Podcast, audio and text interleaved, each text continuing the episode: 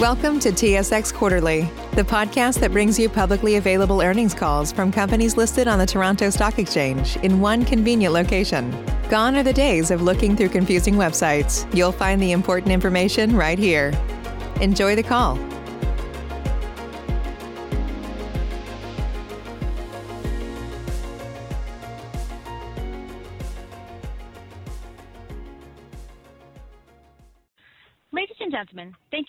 By, and welcome to the NFI Group Inc. third quarter 2020 financial results conference call.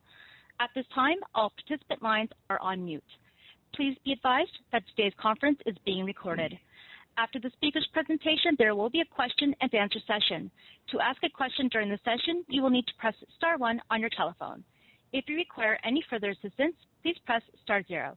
I would now like to turn the call over to your speaker today, Stephen King. Please go ahead. Thank you, Amy. Good morning, everyone, and welcome to NFI Group's third quarter 2020 results conference call. This is Stephen King, NFI's Group Director, Treasury, Corporate Development, and Investor Relations speaking.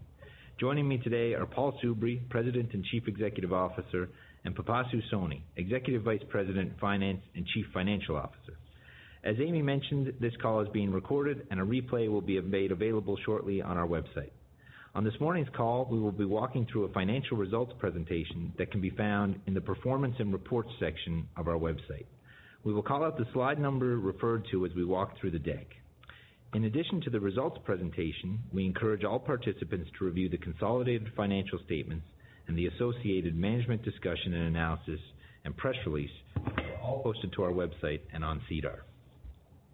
Starting with slide two, I will remind all participants and others that certain information provided on today's call may be forward-looking and based on assumptions and anticipated results that are subject to uncertainties.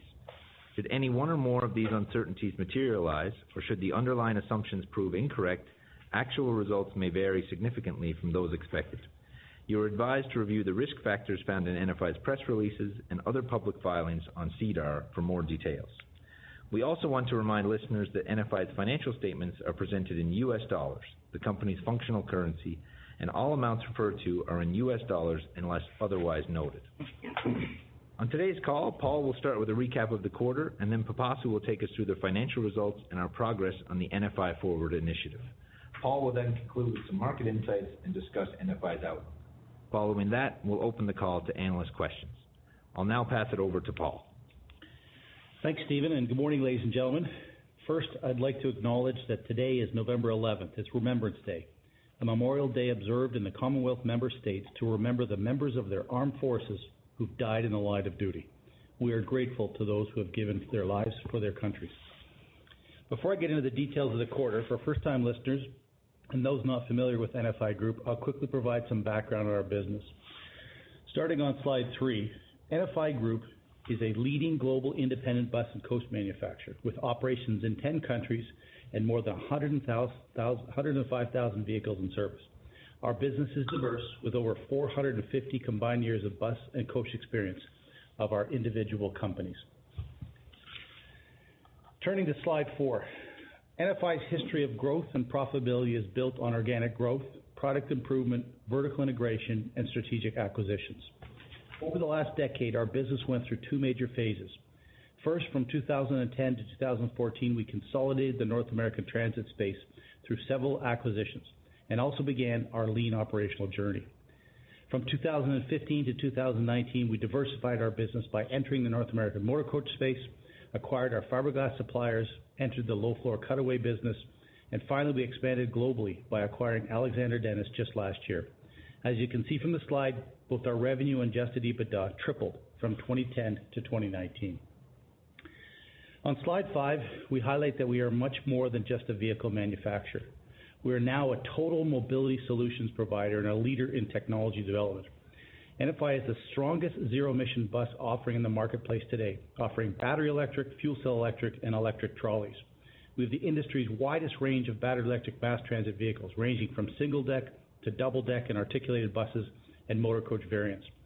In 2018, we identified that infrastructure is one of the main challenges for operators, and we launched an infrastructure solutions business to support our customers with their transition to zero-emission fleets. We are driving change with the associated advanced driver assistance systems, including autonomous technology, and we're focused on telematics and connected vehicles, allowing agencies and operators to improve their performance.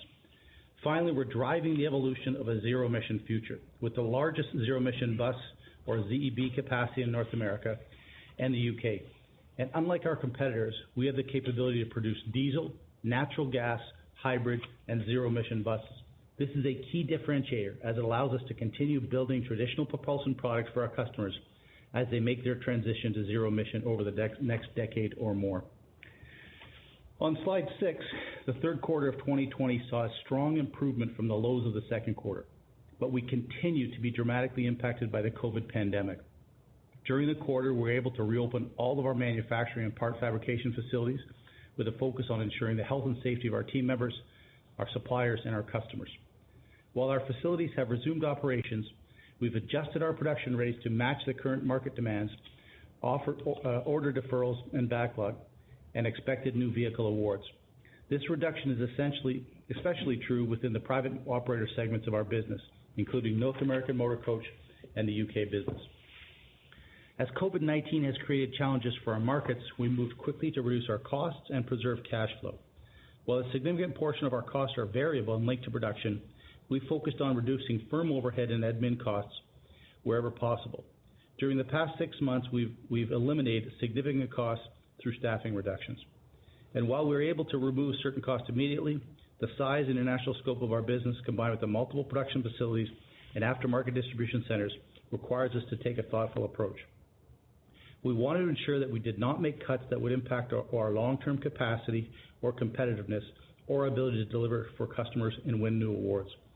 Pipasu will discuss these cost reduction efforts in detail when he walks us through the NFI Forward, our company-wide transformation initiative that will ensure we emerge a simpler, leaner business with fewer business units and a reduced footprint. While our third quarter performance was in line with our expectation, it was impacted by several non one-time, non-recurring items for which we normalized. These include severance and restructuring, as well as COVID-related charges. With the third quarter complete, we again reiterate our full-year adjusted EBITDA guidance of 145 million-155 million. In addition, our liquidity remains strong, and we're focused on prudently managing our cash flow and de-leveraging our balance sheet.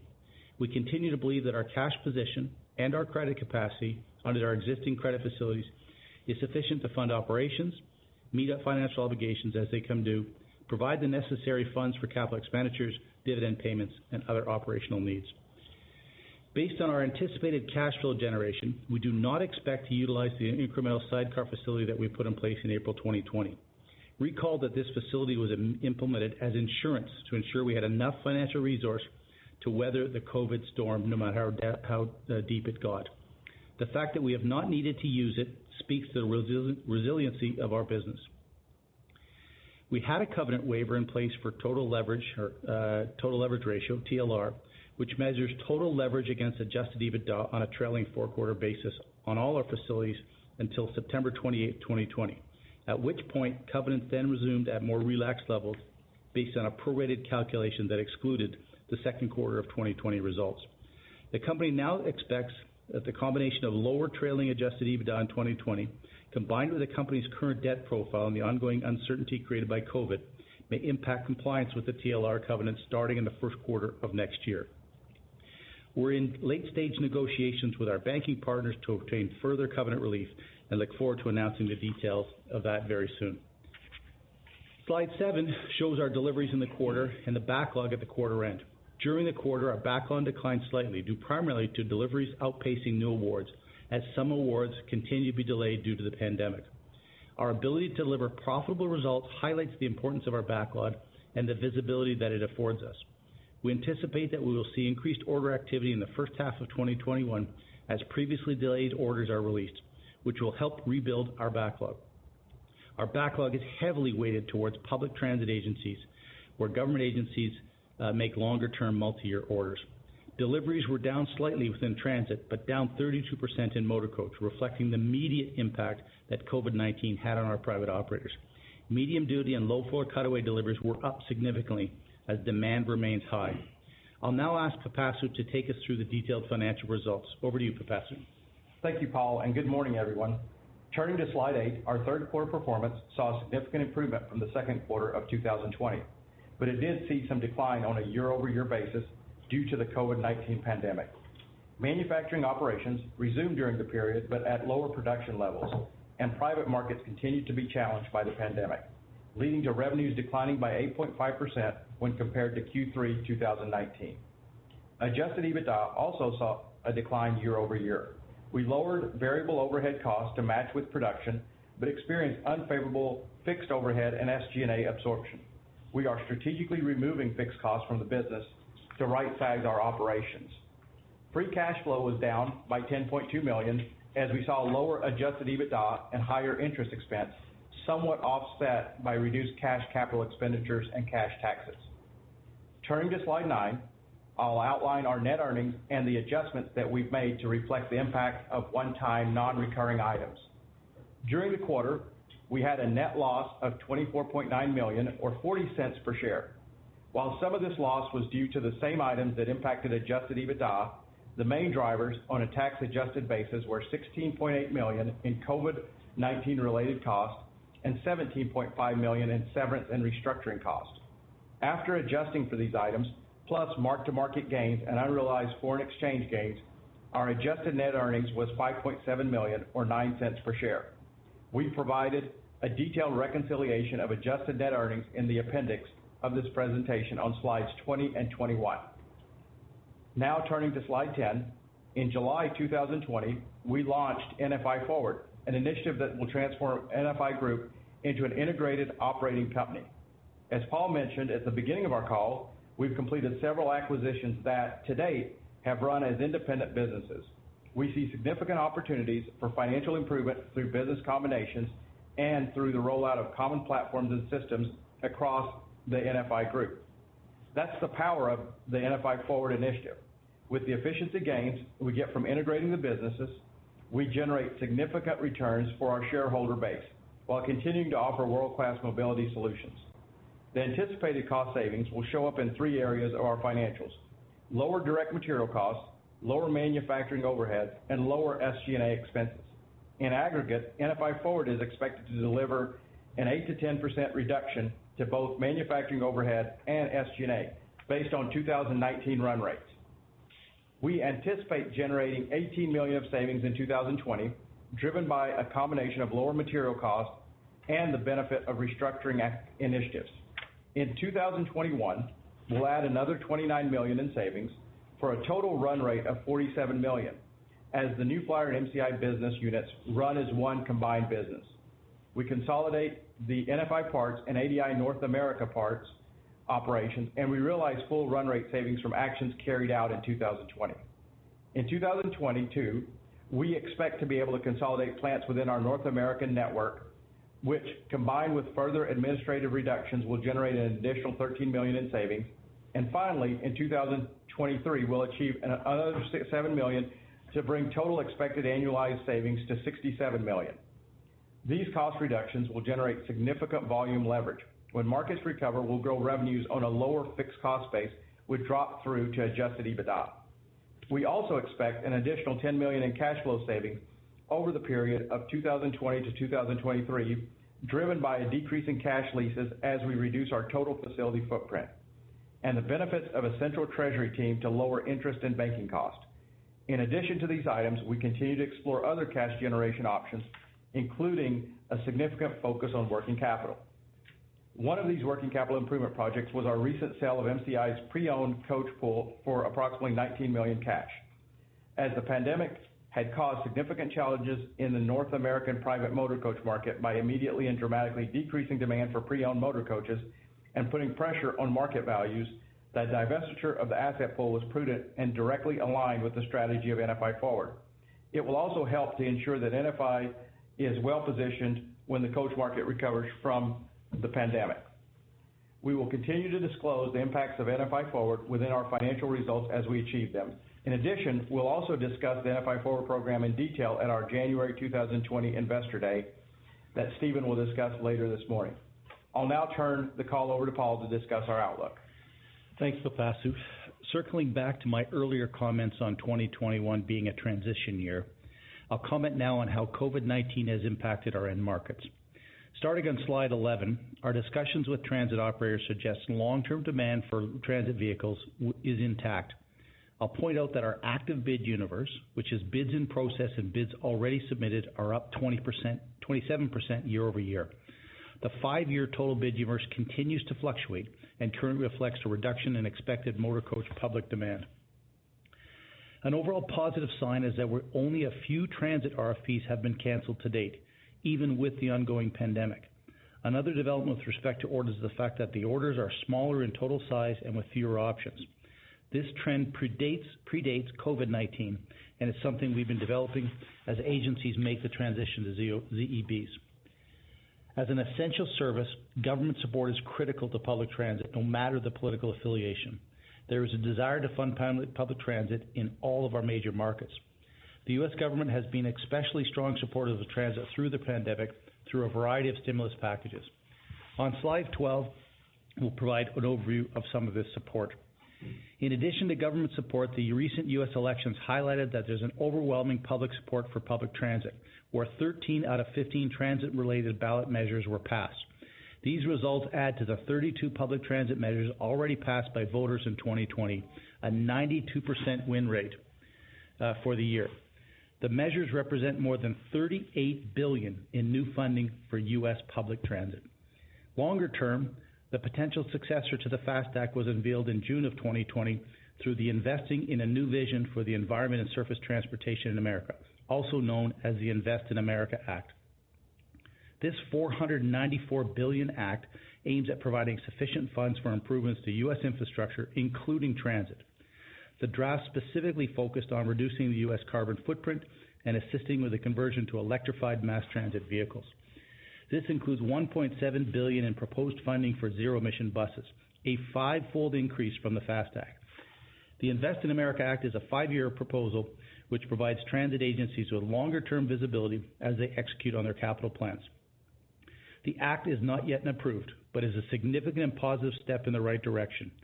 In addition, we're pleased to see that the FAST Act extended for one more year to provide transit agencies with more confidence while the U.S. works through the impact of the elections and a new administration. The stated priorities of U.S. President-elect Joe Biden on investment in environmentally friendly public transit is very encouraging. The movement to battery or fuel cell electric buses continues to be a trend across NFI's various markets, and there is potential that the recovery from COVID-19 may accelerate this transition. A recent development that supports the continued expectation of increased demand for ZEBs was the Canadian government's October 1, 2020 announcement of 1.5 billion in financing through the Canadian Infrastructure Bank to support the adoption of zero-emission buses and charging infrastructure.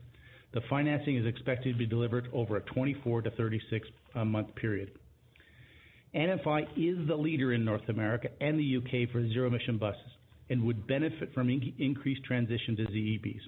We currently have ZEB vehicles on trial in major cities in North America and the U.K. and New Zealand. ZEB orders are growing and now make up 8% of our put of our total backlog, up 4% at the same time last year, and makes up 26% of our active bid universe. New Flyer can manufacture ZEBs at all of our facilities. ADL has delivered the most ZEBs in the U.K., and MCI is now selling its innovative battery electric coach, and ARBOC's electric Equess shuttle bus is currently in testing. On slide 13, you can see how our private customer markets have been dramatically impacted by the COVID pandemic. As motor coach operators depend heavily on tourism, travel, conventions, sports, and employee transportation, they've been challenged by the negative impacts and immediate impacts of the pandemic. In North America, motor coaches deliveries through the first half of 2020 are down 57%, and over 80% of coach industry employees have been furloughed.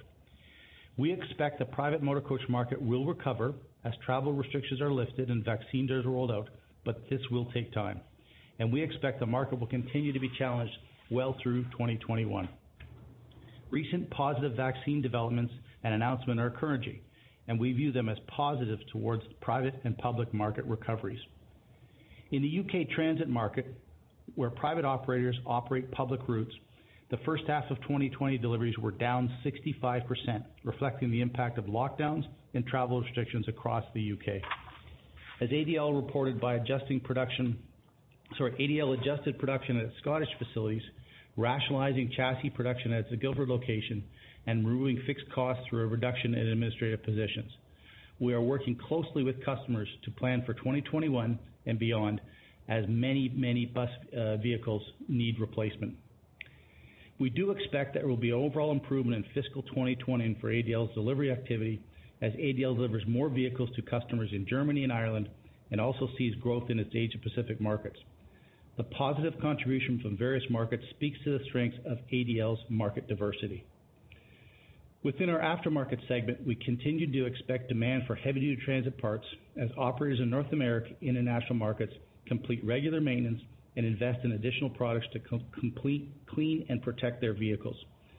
The large fleet of active essential service transit vehicles provides us with visibility and generally recurrent revenue stream. The private component of the aftermarket business, which is primarily MCI and ADL coaches, will continue to be negatively impacted by the operators idling their vehicles. The private component of the parts business represents about 30% of that segment's revenue, and we expect those parts sales will recover over time as businesses reopen and leisure and business travel resumes. Turning to our financial outlook on slide 14. As I mentioned earlier on the call, we reconfirmed our adjusted EBITDA guidance with an expectations we'll deliver between 145 million and 155 million for fiscal 2020, which would represent a 52.3 million or 62.3 million of adjusted EBITDA during the fourth quarter of 2020. We also reconfirm our expectations that our property, plant, and equipment expenditures will be approximately 25 million for fiscal 2020. Looking forward, based on our current market conditions and expected future demand, we anticipate that 2021 financial results will see significant improvement over fiscal 2020. We also see 2021 as a transition period with the impacts of COVID pandemic continuing to create challenge for end markets. Management has certain visibility on components and its expected 2021 results, driven by our firm backlog, expected option conversions, and anticipated new awards. But delays in public awards, decreased private sector demand, and uncertainty surrounding the timing and magnitude of government stimulus creates some year for full year 2021 results. There is no doubt that COVID-19 has impacted our 2021, but long term, buses and coaches will recover, and we will play a critical role as the spinal cord of cities around the world. There will be bumps in the road as we recover to normal run rates, but market recovery, combined with structural changes made by our NFI Forward initiative, will make us a more competitive and more cost-efficient market leader. I'll now turn it back to Stephen to summarize today's discussion, to uh, review the NFI investment thesis, and introduce our plans for a 2021 Investor Day. Following that, we'll open the call up to analyst questions. Stephen? Thanks, Paul. Uh, sticking to slide 14, I'll recap this morning's call. NFI's Q3 2020 performance demonstrates NFI's resiliency, strong backlog position, and ability to respond to the ongoing economic realities of the COVID-19 pandemic. During the quarter, our facilities successfully resumed production with strong health and safety processes in place to protect employees.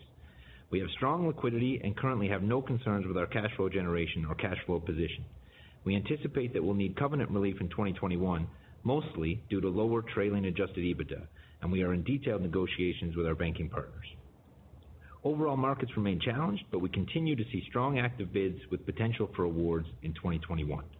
Current backlog and 2020 deferrals provide a base for 2021 volumes, but we do expect lower than pre-COVID-19 levels, with 2021 being a transition year, primarily in private markets. NFI is the leader in ZEBs in North America and the U.K. Adoption is increasing, and stimulus funding would support acceleration and get more ZEBs into the market. The private motor coach market is expected to take a number of years to recover, but we are seeing some positive signs in sports, and vaccines and active travel will drive increased activity. NFI Forward is a primary focus across the group. The various initiatives that are underway will position NFI for recovery, drive volume leverages, and improve our margins. Slide 15 provides key points on what we believe makes NFI an attractive investment. I won't go into detail on these items, but will highlight that we are entirely focused on bus and coach with a strong public customer base and recurring revenue parts stream. We have the largest ZEB capacity in North America and the U.K., proven track record in delivering electric vehicles, and will lead the market's transition to a zero-emission future. NFI Forward initiatives will create meaningful volume leverage. When markets recover and we deliver revenue growth, we'll do so with a lower fixed cost base. And finally, we invest in our business and return capital to shareholders through dividends and share repurchases. Finishing on slide 16, I'm excited to announce our virtual Investor Day is happening on Monday, January 11th, 2021. This year's event will be especially exciting as we unveil our plans to drive the future of mobility, including updates on the evolution to zero-emission fleets, growth of our infrastructure solutions business, how we plan to leverage telematics and connected vehicles to create stronger relationships with customers, and the numerous advanced driver assistance projects we are investing in to make vehicles safer for operators, customers, and communities. The Investor Day will also provide details on the various NFI Forward projects, insight to environmental social governance efforts, or ESG, at NFI, and provide a forward-looking outlook. We hope you can all join us for this exciting event. Details on how and the RSVP can be found on our website. More information, including the agenda for the event, will be released in December. We'll now open the line for questions. Amy, please provide instructions to our callers. Thank you. At this time, we will be conducting our question and answer session. In order to ask a question, please press star, then the number one on your telephone keypad. Your first question comes from the line of Mark Neville with Scotiabank. Mark, your line is open. Hey, good morning, guys. Um, First, nice to see the sequential improvements. Um, so good there. Um, maybe just on the outlook, um, while I appreciate all the detail, I guess uh, from a high level, if I'm thinking about Q4 and then into 2021, again, I know you haven't provided guidance for 2021 yet, but if I'm thinking about the Q4 run rate, you sort of adjusted your production. I know Q4 is typically seasonally stronger, but I think part of that's coach, so maybe that doesn't come back. Um, if I'm thinking about 2021, if I sort of take the Q4 um, as my run rate per quarter, add on um, some of the NFI Forward benefits, am I sort of getting in the ballpark of sort of what you're thinking for next year? Again, maybe there's stimulus and maybe there's a vaccine and that's sort of the wild card, but is that, at least right now, a reasonable way to think about next year? Well, thanks, Mark. Good questions and lots in that. And of course, you know, sure. we went a little bit longer to try and tell the story of all the moving pieces. Um, you know, Q4 historically had quite a component for our business that had a transactional motor coach sales. And of course, all of us remember the the changes in the America, uh, in the U.S. tax structure that then allowed for significant opportunities of accelerated depreciation. We had a massive sale of motor coaches, private motor coaches, in the fourth quarter. That we don't anticipate this year. So what we've got for fourth quarter basically is all of our slots are filled. Um we're uh we're running effectively at slightly lower production rates. Now Q4 effectively is, um maybe I'll ask Pipasu to talk about how it relates into the 2021 forecast. We see a full year increase uh, quite substantially from the current 145 to the 155. Uh, obviously, the change in U.S. administration has an impact, how fast that kind of uh, discussion around stimulus or any kind of additional support for the U.S. public transit. In Canada, we now see this discussion with the Canadian government the Canada Infrastructure Bank, which is now you know rattling through the discussion with various transit operators. Uh, we also have on the on the cost side, as we described, lots of takeout. Pipasu, how would you articulate or provide insight into Mark's comment about run rate relative to Q4 in 2021? Yeah, I guess the way I'm kind of seeing it right now, Mark, is you know, as I kind of think about Q1, obviously there's going to be a little bit of a mixed component that we're going to have kind of going into Q1. So, you know, when we think about the run rate, obviously, if we compare it to Q1 of 2020, uh, Uh, most likely will be uh, slightly less than what we're seeing uh, in Q1 2020. We'll obviously provide more detail at the Investor Day, but to kind of give a little bit more detail on that on the move to electrics that that we're experiencing as well. Okay. That's helpful. Maybe um I appreciate that. Um, if I can just ask about the covenant relief. Um, I would assume it's a much easier conversation to have today than it was four or five months ago. Um, And again, it sort of it doesn't sound to me that there's sort of any maybe material sort of givebacks or, you know, that I'm thinking, I guess what I'm thinking was a dividend to get this negotiated, but I don't know. And again, maybe it's hard to comment, but just uh, curious to get your thoughts on that. Yeah. Uh, Yeah, for me, I would say, you know, as we kind of think about the covenants, I mean, one of the things as you've already realized that Paul has mentioned it as well as Stephen, but when you look at the back half of 2020 versus the back half of 2019, if you're starting to just do the math, right? We're roughly, I think, 180 when we were in the back half of 2019. We're roughly 120-ish when we're in the back half of 2020. You know, as we think about it, you know, and we started thinking about our covenants, we feel pretty good in terms of getting through 2020. and We feel fairly tight maybe in Q1 2021. So We said, "Hey, at this stage, let's just go ahead and get the relief." The banks are very supportive of it. We've got great results uh from uh from our banking partners. And then I think to Stephen's point and to Paul's point, no liquidity concerns whatsoever. We should be close to 200+ liquidity without the sidecar by the time we exit this year. And uh we're just making sure that we we meet our leverage covenants kind of going forward, but just have some relief just in case. So should be kind of a moot point is the way I kind of think about it.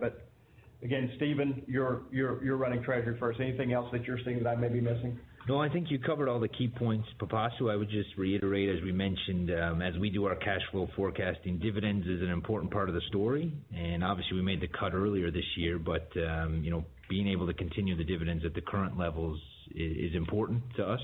And and so that's um, you know, something we've factored into our cash flow forecasting, as Pipasu mentioned, around where we think our liquidity levels will be. Confident in the cash position and confident we'll get this uh this amendment done with with our banking partners. Okay, that's helpful. Sorry, uh said the last question. Pipasu, sir, did you say you anticipate exiting the year with 200 million of liquidity? And is that sort of apples to apples to the 414 now? Yeah. So I'm basically taking out, just so you know, I'm taking out the sidecar facility whenever I give that number. Okay. All right. Thanks, guys. I'll pass the line. Thanks. Your next question comes from the line of Chris Murray with ATB Capital Markets. Chris, your line's open.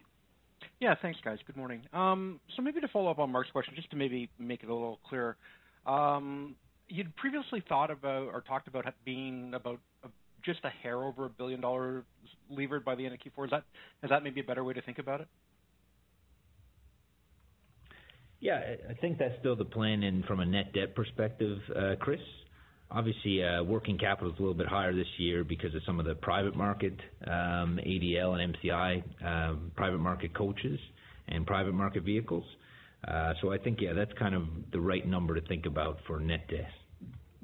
Okay. That kind of implies that you'll have earnings, you know, as you said, of about 50 million in EBITDA uh, plus I'm gonna guess some working capital recovery in Q4 then. Is that the way to put it all together to get to get there? Yeah, that's the right way to think about it. So yeah, kinda I think we said 52 to 62 million of adjusted EBITDA in the fourth quarter, uh, based on our guidance. Some working cap improvement. There's always some at the end of the year. Um, and then, but you know, we won't get as much as we would have seen in 2019 just because of that, Uh, like Paul mentioned, private coach is usually our busiest period in the fourth quarter. But some working cap improvement. And so yeah, if you put all that together, that's and that's why I think, um, you know, as Pipasu mentioned, it's more of a 2021 issue on the covenants as we're looking at trailing EBITDA has dropped significantly from 2019 to 2020. Chris, it's Paul. Just another point of color. You'll have read in our materials, and we talked about today, we liquidated our pre-owned coach pool. We really didn't feel that that pool was gonna turn. There's significant costs in exercising those coaches, managing them, updating them, uh, you know, in our facilities and so forth. What we usually see this time of year is obviously, as I mentioned, the burn down of our new coach uh, inventory. And of course, I think we talked about it last quarter, we have now stopped inducting new motor coaches. We did that uh, a couple of months ago. But we still have new coach motor coach inventory on hand, both at ADL and MCI. And so the trick for us, obviously, as we move into 2021, is Uh, we've got to burn down that new coach inventory over time. By relieving ourselves of the pre-owned coach pool, we've solely focused now on uh, transactions associated with getting rid of new coaches. That should help the uh, net debt level as we move through 2021. Okay, great. And actually, that was another one of my questions. So at this point, you have no more used coach in inventory. Is that the right way to think about it? That's exactly right. Okay. Um, good. And and then I guess my next question, because it's maybe the least clear part of how this thing evolves. Can you talk a little bit about the U.K. market? Um, you know, your thoughts around stimulus and whatever this uh, bill would be, and and how soon or or what kind of impact are you guys thinking about as we go into 2021 in terms of maybe rebuilding some of the order books for ADL in the U.K. market? It's a really good question, Chris. And you'll remember when we acquired ADL, we were quite bullish on uh uh on ADL for 2020 and 2021 because the U.K. market had gone through kind of four or five years of a slowdown on replacement factors. And so we saw a bunch of pent-up demand as we started the year. Most of the ADL customers in the U.K. were talking, and we were deeply negotiating quite a significant ramp-up to the business. Just prior to COVID, I think it was in early February, the U.K. government and Prime Minister announced a 5.1 billion plan uh, to support and assist private operators with a conversion uh, to clean and green vehicles, in addition to other things like some uh, bike paths and some other initiatives throughout the U.K. Um so obviously, COVID changes everything. All of those operators were still operating but slowed down the number of buses on the road, the frequency of operation, and so forth. So we go through a period from kind of March or April to now, where those operators are unsure of the pace of recovery of ridership and therefore fare box and therefore income. The U.K. government, obviously, in parallel to the COVID dynamic, is working through the Brexit dynamics. The dialogue with the government and with the operators is actually in the last, I'm going to say, a month to 45 days, has actually heated up quite positively about something in the next month or two that could be really unique to rebuild the schedule for ADL for 2021.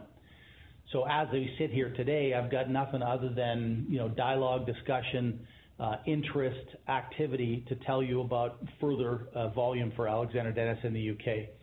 We talked a little bit about rationalizing our capacity. And so we basically had three production facilities, uh, and we've now rationalized that down to two. And so We also believe that as that market recovers and as we move into 2021, we start to see some of those orders come through. We've also got a reduced cost base, which will only enhance the profitability of Alexander Dennis going forward. So I wish I could point to a specific bill or a specific announcement. We know that that stuff is actually coming and very positive of late. Uh and as soon as we get any posit or any firm indications, we'll obviously announce that. The good news about ADL is that they've been able to secure some work now. As you know, in Germany, we delivered the pilots. We're now planning for the first tranche to be built in the U.K. Uh, starting in 2021. A a very significant order was secured for Ireland. So you know a lot of positive stuff about ADL in the last couple of months, uh, and we expect a significant recovery in its performance as we head into 2021. Okay. Thanks, guys. That's all my questions. Thanks, Chris. Your next question comes from the line of Kevin Chiang with CIBC. Kevin, your line is open. Hi. Good morning, everybody. Thanks for uh thanks for taking my questions here. Maybe just first off, if I can get a sense of how your you know your customers are feeling. Uh you know, I recognize there's a lot of government and bipartisan government support for public transportation. You know, but you saw a bit of a dip in your universe quarter-over-quarter. You saw a little bit of a tick up in cancellations. Just wondering, are you seeing a little bit of fatigue in your customer base, just given how long it seems to be, of how long it's taken to get a second stimulus bill? And is that is that what it's going to take to get some of these orders flowing through in 2021? Would we need to see you know, uh a definitive fiscal bill passed in the U.S. for transit agencies to kind of put in the orders you expect next year? Well, yeah, look, it's a good comment and a good question. All of us are fatigued with with the COVID dynamic in every sense of the word. Every day we come to work and find out how many people have tested positive or the people around them that have tested positive, and then they've got to go get tested and so on and so forth. Our customers continue. You know, there was a bit of a recovery in ridership, and then we saw the wave two and then a slowdown and so forth. I will tell you, our con- our conversations with the public transit agencies of late, are actually starting to be a lot more encouraging and a lot more positive. These guys are resilient. I mean, they've gone through uh, funding cycles, they've gone through extensions of bills, they've gone through all that other stuff, and yet they're warriors and operate all day long, every day to support the public transit needs in every city. Um, I would suggest there's a couple of positive things. Most of the operators, you know, a good portion, have now gone through it, let's call it a trial phase on zero emission, whether it's battery electric or of late, more and more are trying hydrogen fuel cells and realizing range performance, how they're going to deal with charging infrastructure strategies and so forth. So the the pain we had last year of, we don't know what this means for operation, I think a lot of them have have got enough experience now to, to have a view of what they want to do. The second issue is they were waiting for a second round of stimulus. That hasn't happened. Uh, even in the last uh, couple of days, we're seeing more and more announcements about we may see something in late November or December, which I think our operators are seeing as positive. But there's a generally a positive sentiment around you know uh, uh President-elect Biden and his views around public transit and the need to fundamentally invest in kind of lean, green infrastructure associated with it. So I would say clearly, you know, these guys have gone through hell and they've been frustrated, but but they are warriors, and they've really responded in the last little while Uh, in in, conversations with us. I'll just give you a stat, for example. Uh, Kevin, you've been to our Vehicle Innovation Center in uh, in Anniston, Alabama. We took that now online, and over the last two or three weeks, we've had four virtual sessions. We're getting between 85 and 100 customers each time on those virtual calls. And so the engagement and interest is, is really, really strong, some of which we'll obviously want to try and share with you and others at the Investor Day in January uh, 2021. On the private side, you know, there there's still movement and activity for the private shuttle type operators, but those uh, small uh, or even medium-sized privately owned motor coach operators that are relying on sports or leisure or travel and so forth are still depressed. And we expect that, as I talked in our notes here, that to go through 2021 and potentially even a little bit longer. So we're not planning on a massive recovery for that portion of the business. That's that's that's very helpful. Um, if I could, maybe just a couple of modeling questions. One, you held your your your guidance for the year, uh, again, uh, I guess highlighting the sequential recovery in your business. Just wondering, you know, when you look at the the the offsets from the government support programs, I guess first, what would you anticipate in terms of Q4? And Is this flowing kind of in line with what you would expect when you reintroduced your guidance in 2020? Is it you know, coming a little bit higher than you anticipated or maybe maybe below what you had anticipated, just given your pace of recovery? Well, I think if you'll remember, we started the year with uh, you know, 320-350 guidance for 2021. Obviously, immediately when COVID hit us in March, we had no how we had no idea how long or how deep. We went from March to August with no guidance out there, trying to understand what to do. You know, our whole focus was on shutting our facilities or idling them, but also the safety of our employees. When we started back up really in earnest uh, in late July and August, you know, we set our guidance based on what we had for known slots. We knew that there wasn't going to be very many private sales, and it was really about known uh, and sold slots this year.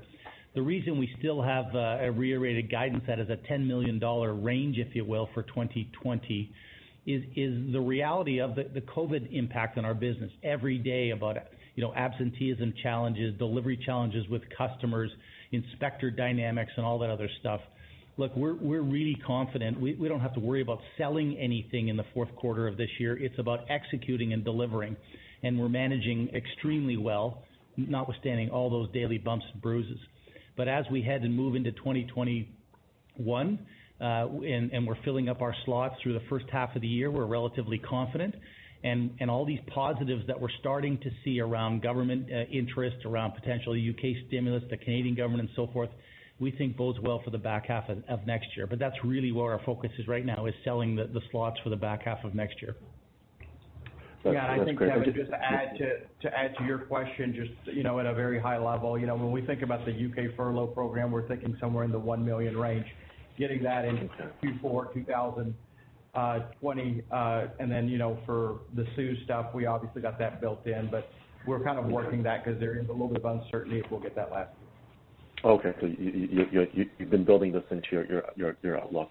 Uh, maybe just last one for me. Um, I'm sure you've all seen Uh, just how how cheap the capital is, I guess, for a lot of new mobility companies that are looking to enter into the electric vehicle space, especially the commercial vehicle space. Just how are you seeing the competitive environment? I know a lot of these players don't have actual buses or vehicles yet, but you know, a fear that as you get through this recovery, you're going to see more competition or more pricing pressure, or are your customers saying anything that suggests anything worrisome on the competitive front as you look out the next few years? Well, look, you know, we've had people come and go in our space over the years, and as you know, the dynamics in North America are in the public transit space, and even the private motor coach, are dramatically different in our world than somebody showing up with electric truck or electric uh, car. Getting through Altoona, getting through the customization of the vehicle to meet those customers, in some cases, having to meet shaker table tests and all these other things is not simple. And I'll I'll just point to one of our competitors that you know is only an EV provider. They've been around for 14 years, and they have sub 600 vehicles on the road. And so this is why we're so focused on making sure investors realize and understand this is not an off-the-shelf product. It is highly custom and highly engineered and highly unique for each operators. There are incredibly challenging and difficult testing environment that we have to get through with our customers. Uh and then there's the whole dynamic of the charging infrastructure and the pace at which, and the experience of which you know, the the operator needs and the OEM needs to provide to put those vehicles in service. And so I I go back to, I'm very comfortable of our competitive position given what we offer today, given our evolution Uh, to the zero emission, given the fact that we're the leader both in electric and trolley, but also in the fuel cells, that we can we can migrate as those customers want to migrate at the pace. But we're still taking orders today for conventional diesel vehicles, hybrid vehicles, natural gas vehicles. It is not a light switch. And so anybody showing up tomorrow that says, "I can sell a vehicle to you, to Mr. Customer in a public environment," really hasn't got a lot of traction. Your point around competitive intensity is, I would suggest, no different today than it's been in the past. You know, there, there's the there's the desire to want to fill slots in the short term, the desire like us and our competitors to want to build up backlog. Uh, you, you know, some of our investors look at us and say, "Oh my God, you're burning down your backlog." We look at it as, thank God we built up a backlog, and thank God we have the flexibility to manage with our customers today on option conversions and state schedules, as we've talked about, which has been a massive part of the ordering in the last little while, to be able to support that customer. We are seeing some spot buys now that maybe we didn't see in the past. You know, in the last six months, I can think of a handful of operators that said, "Hey, look, I found a unique way of getting some funds. I want a batch of buses. Can you deliver quickly?" And the fact that we can build any kind of vehicle in any one of our facilities, whether it's diesel, natural gas, hybrid gas, uh, electric, or fuel cell, allows us to be able to respond in a responsible pricing manner, not having to tank price. There are some situations where there's very aggressive pricing, no question, but I wouldn't say that's the predominant part of our market today. That's great color, Paul. Thank you very much. And that's it for me. Thanks, Kevin. Your next question comes from the line of Cameron Doerksen with National Bank Financial. Cameron, your line's open. Uh, thank you. Good morning. Um, I guess, you know, one of the questions or one of the theses that we hear out here uh in you know on the uh, sort of effects of the pandemic is that more people will move away from the cities. There'll be therefore less need for for public transit. I mean, I don't necessarily agree with that thesis, but I'm just wondering if you're hearing from any of your transit customers that they're perhaps in their long-term planning are making an accounting for that potentiality. I mean, uh, is there any change in what transit agencies are planning as far as replacement of buses or new buses that would lead you to be worried about, I guess, a smaller market five years down the road? Well, it's a really good question, Cam, and I think you're right. It is very topical, and we see it all day long in the news about you know, more lockdowns and more work from homes and so forth. I can honestly say that we haven't heard it as a major theme from a group or many of our customers around public transit is no longer needed, or it's needed at a fraction of what it was.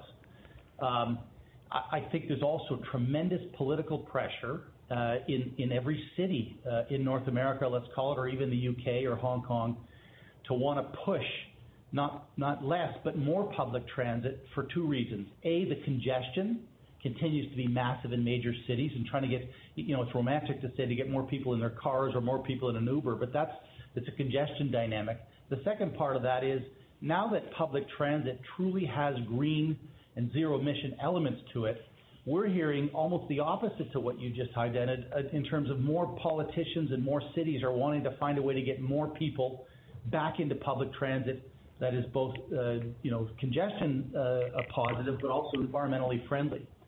And I think we're going to see more and more of that, especially with uh, you know the the green agenda of the next administration that talks about the environmental footprint and impact. And, and the same thing with Canada, for that matter, in a massive way. Uh, you know, I've had the benefit of talking to many federal ministers who are really trying to marry a public transit agenda with a green agenda. Uh and the fact that we now can deliver vehicles that that look and smell and feel and Wi-Fi and operation and comfort and noise way different than than a 10-year-old vehicle, in addition to that zero emission dynamic, has lots of attraction for politicians.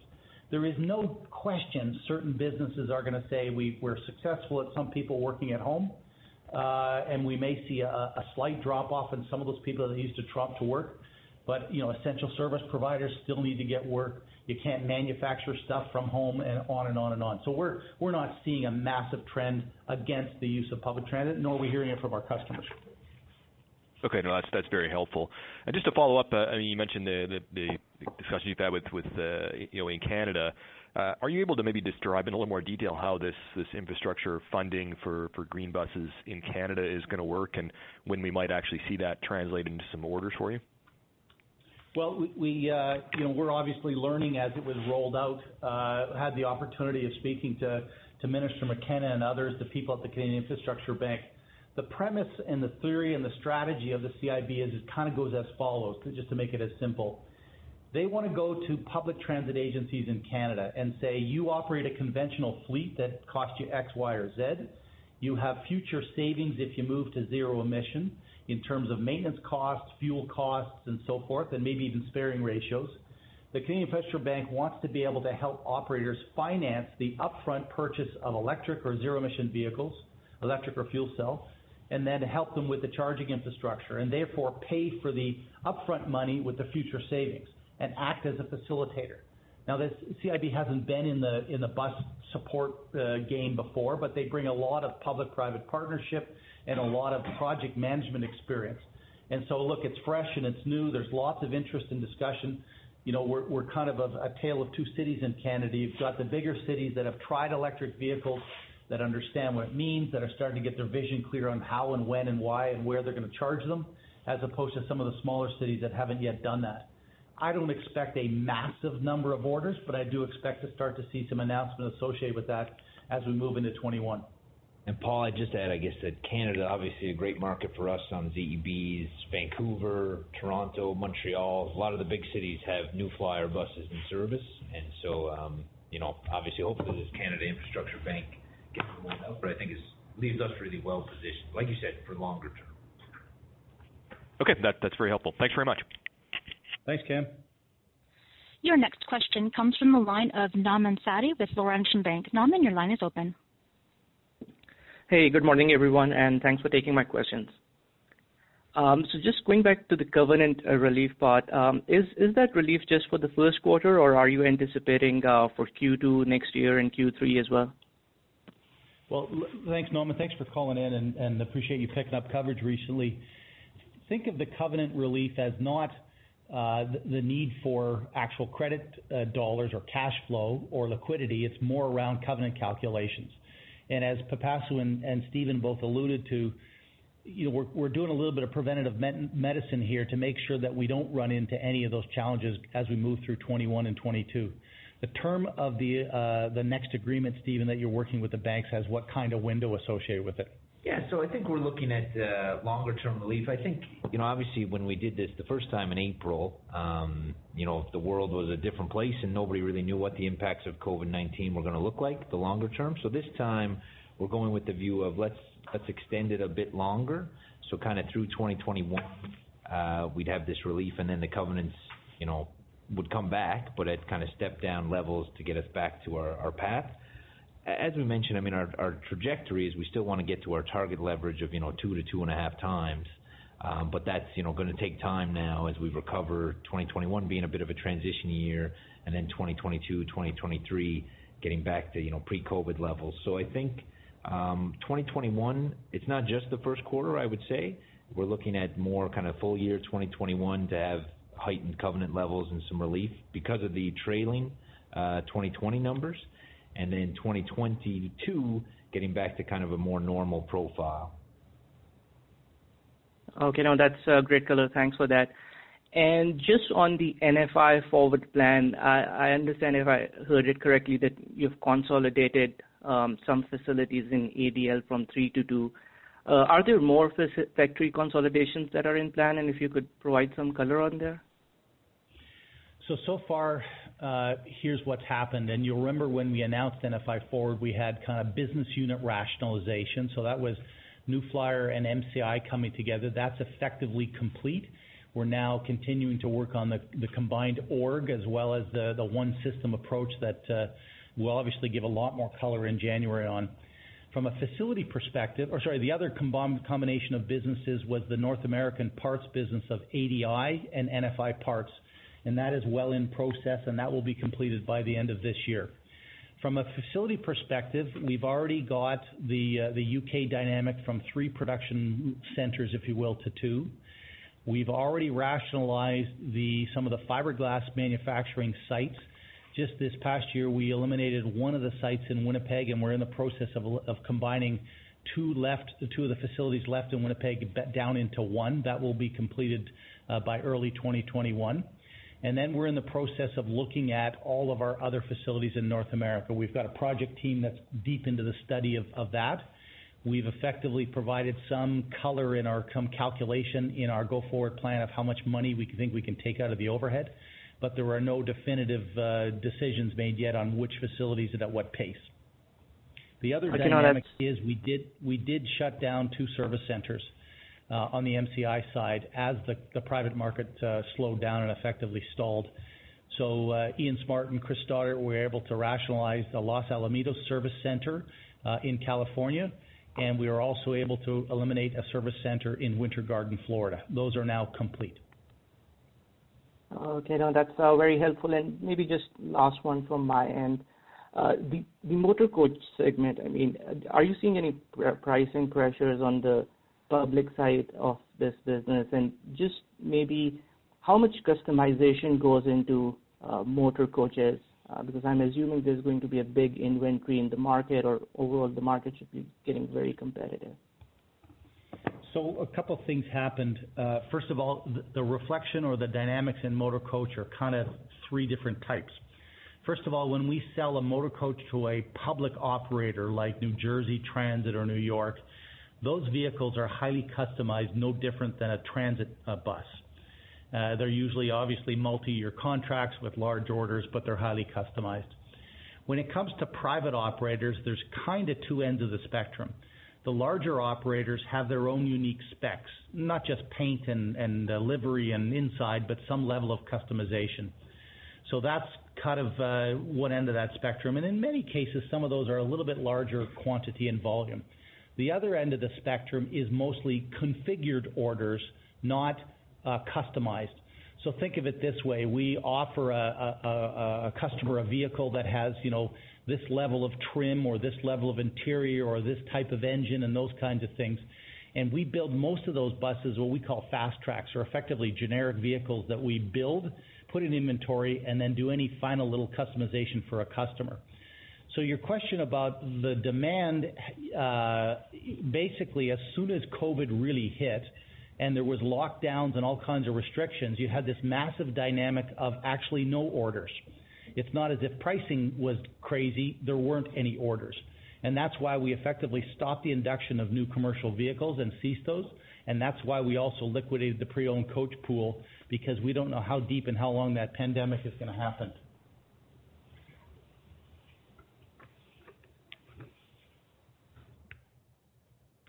Your next question comes from the line of Jonathan Lamers with BMO Capital Markets. Jonathan, your line is open. Good morning.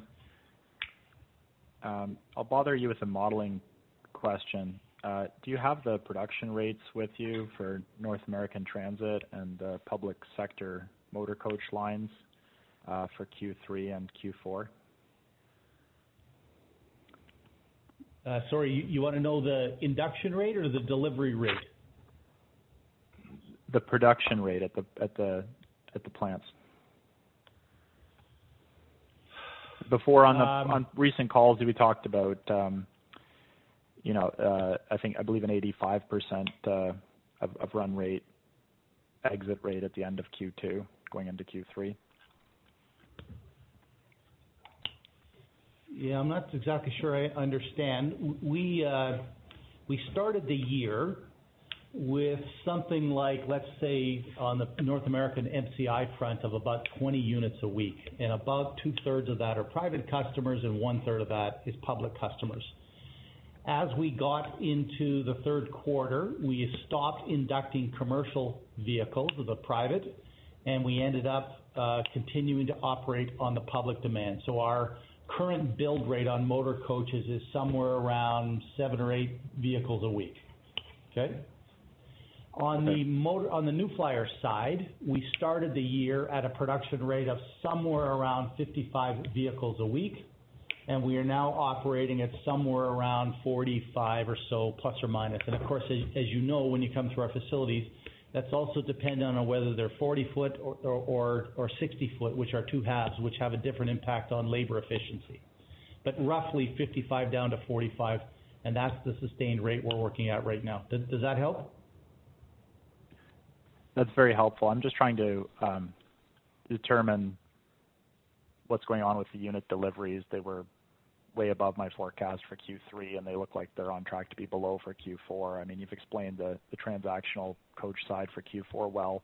Um would would you have with you how many uh, units were delivered from Q2 inventory uh, this year versus last year? I'm not sure we have that kind of level of detail. Maybe we can try and help you work through uh you know some of that stuff offline. Think of it this way, the year has been not normal because you know, we could build a bus, induct it, build it, but depending on the customer acceptance and inspection, getting across the border or getting to our facilities, or in some cases, delegating self-inspection to us, and then we deliver to the customer and they inspect on-site, has had quite a dramatic impact on the month-to-month, week-to-week actual delivery. So that the the cadence of inputs and outputs is quite out of whack this year. Okay, thanks. And I know you've had a lot of questions. Maybe offline, Jonathan, we can help you with you know maybe a little more color as you try and think about evaluating and projecting the business. The good news for fourth quarter is we don't have to worry about selling a slot. We have to focus on just the constant Uh, um, execution. And then the other dynamic around, as we're now in second waves and we've got different levels of lockdowns, the customer inspection and the customer acceptance dynamic at the end of the year may be a little bit different than what we have experienced in the past. Yeah, I think, uh, Paul, I'd just echo that comment. Uh, happy to chat otherwise, Jonathan, offline. But I think, as you mentioned, 2020 is such a different year. You know, you've had the addition of ADL plus COVID, selling out of inventory, trying to finish WIP during Q2, even while facilities were finished, that it makes it more difficult to do that.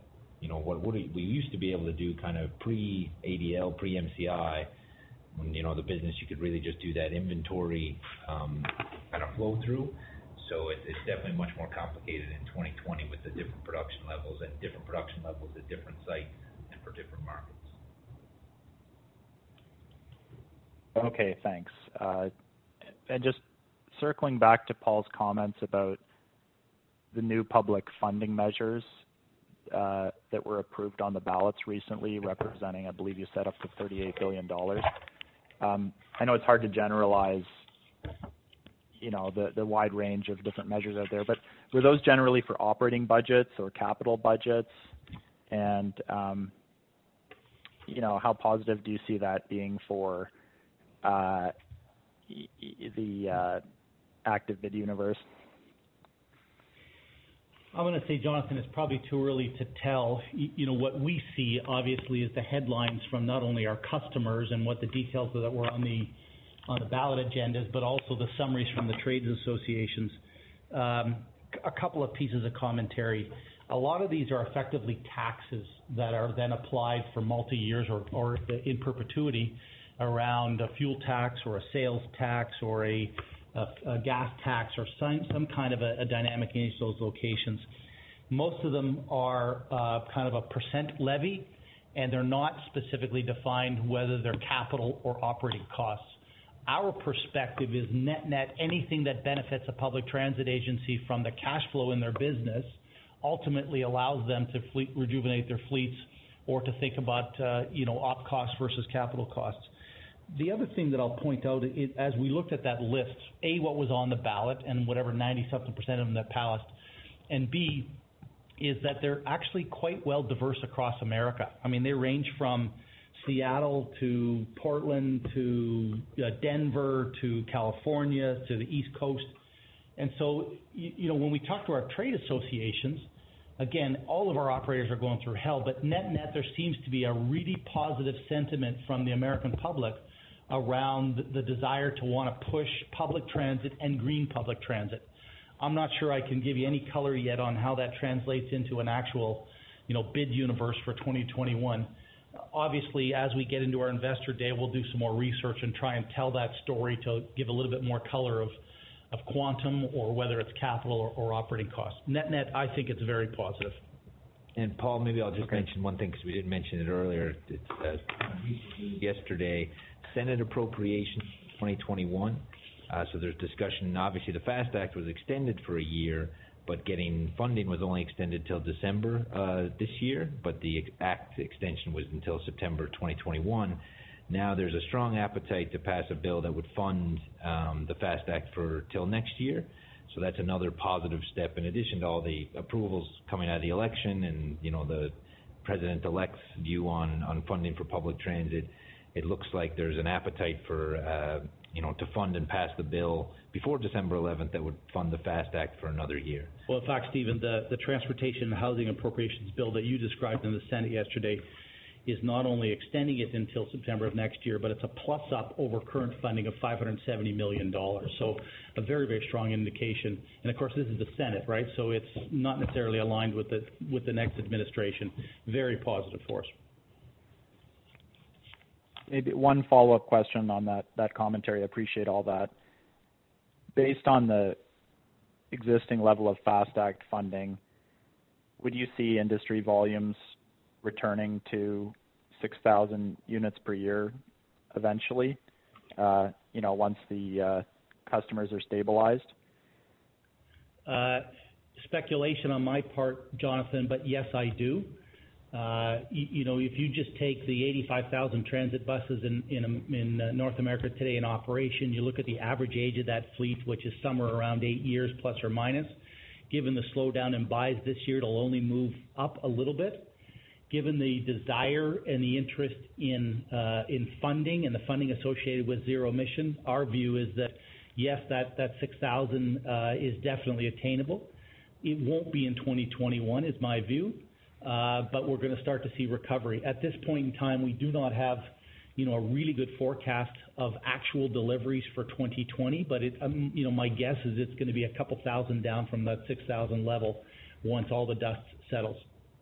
But I do think we're going back to that level. Makes perfect sense. Okay, thanks for your comments. Thanks, Jonathan. Our final question comes from the line of Daryl Young with TD Securities. Daryl, your line is open. Morning, guys. Uh, just one quick one for me. Uh, with respect to uh, electric buses and some of the pilot programs that have been going on across across the U.S., obviously a lot of distraction this year. Um but just curious if there's been any any major takeaways, because I think some of them have now been in operation for a year plus, um, in terms of timing of orders and um, major takeaways on competitors or anything like that. Well, the timing of orders, as we highlighted, and you can see in the notes in our materials, uh, Daryl, around um, the percentage of our active as well as uh, the percentage of the total bid universe that is zero emission. Clearly, it's almost a factor of two of what we saw last year. So the interest and attention is definitely there. A couple of takeaways from a technical or a spec or a scoping dynamic. First, and if you go back a couple of years in our perspective, we and most of the industry thought that we would have uh, batteries, a small battery quantity on a bus, and we'd have charging throughout the infrastructure. In the last year and a half, that clearly has shifted to more operators wanting to have less en route charging as a concept and more depot charging, so they have much more flexibility in operation. The other challenge, the other learning, the other deployment uh, dynamic is how important the charging infrastructure strategy and partnership relates to the, the bus sale. You know, we can point to a number of situations where we sold a bus, the operator took responsibility for the charging, deployment hasn't gone all that well, communication dynamics, electronics, and so forth. And so this only reinforces what Chris's team is doing is getting closer and closer to the customer of offering vehicles and charging solutions as a bundled op, uh, offering. In addition, it provides the operator with a single, you know, let's call it belly button or a single person to work with to make sure it's optimum. The third thing I'll point to is that we've gone in and out of the fuel cell dynamic. You may remember back in 2010, we did a bunch of fuel cells for the uh, Vancouver Olympics. The fuel cell was the propulsion mover. It was big, it was expensive, maintenance was complex, and so forth. Uh, we then kind of pivoted, well, it's got to be a battery electric world. I would say in the last year or two or three, and again, Chris's guys will tell us a, story at the January Investor Day, the concept now is a fuel cell being a range extender. So that it's a battery electric bus, you've got a much smaller fuel cell, some onboard hydrogen that allows you to keep topping up the batteries, which then allows the operator way more flexibility on range. And so that now, the, days of saying it's an electric bus and only electric, electric bus solution is clearly past us. And fuel cell has its place for many operators, depending on their geography, their temperature, their topography, and, so on and so forth. And so what you'll see at our investor day is, is discussion around, you know, A, one size doesn't fit all, but B, uh, every customer will have a different dynamic based on their political environment, their funding environment, their technical aptitude, uh, their history with with uh, fuel cells, battery electric, hybrids, or whatever. And I think that the trick for us and the success that we've had is that we can actually offer all of those variants to our customer depending on their unique need. And you know, we've got lots of case studies where we'll have a, political environment come and say, well, what's the range of your bus? And we'll say, well, it depends on so many factors that in many cases, the onboard energy uses a disproportionate amount of, energy for HVAC or heating or cooling or whatever. And, and this goes back in ter- terms of that deep working with an operator uh, in terms of a solution unique to their operation, which also then means somebody showing up with a vehicle and just trying to sell the vehicle is really at a disadvantage as opposed to that integrated solution. Gotcha. Okay, great. Thanks, guys. So I'll leave it there given time. Thanks, Daryl. Thanks, Daryl. This concludes our question and answer session. I will now turn the call back over to Stephen King for closing remarks. All right. Thanks, Amy, and thanks everyone for joining us uh, this morning. We look forward to, to, speaking with you all again at our January Investor Day. And so I'll just remind everyone that'll be Monday, January 11th, 2021, and information will be available on our website, and we'll send out the agenda for that session in December. Thank you. Have a great day. Ladies and gentlemen, this concludes today's conference call. Thank you for participating. You may now disconnect.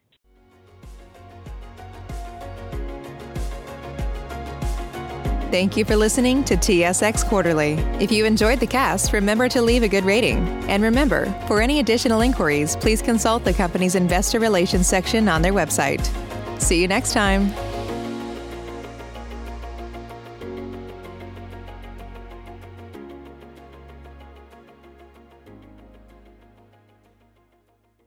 Catch those springtime vibes all over Arizona. Break out of the winter blues by hitting the water at one of our lake and river parks. Take a hike among the wildflowers. Just make sure to stay on the trails and leave the flowers for the bees. Discover Arizona's best kept secret and visit azstateparks.com slash amazing to start your springtime adventure.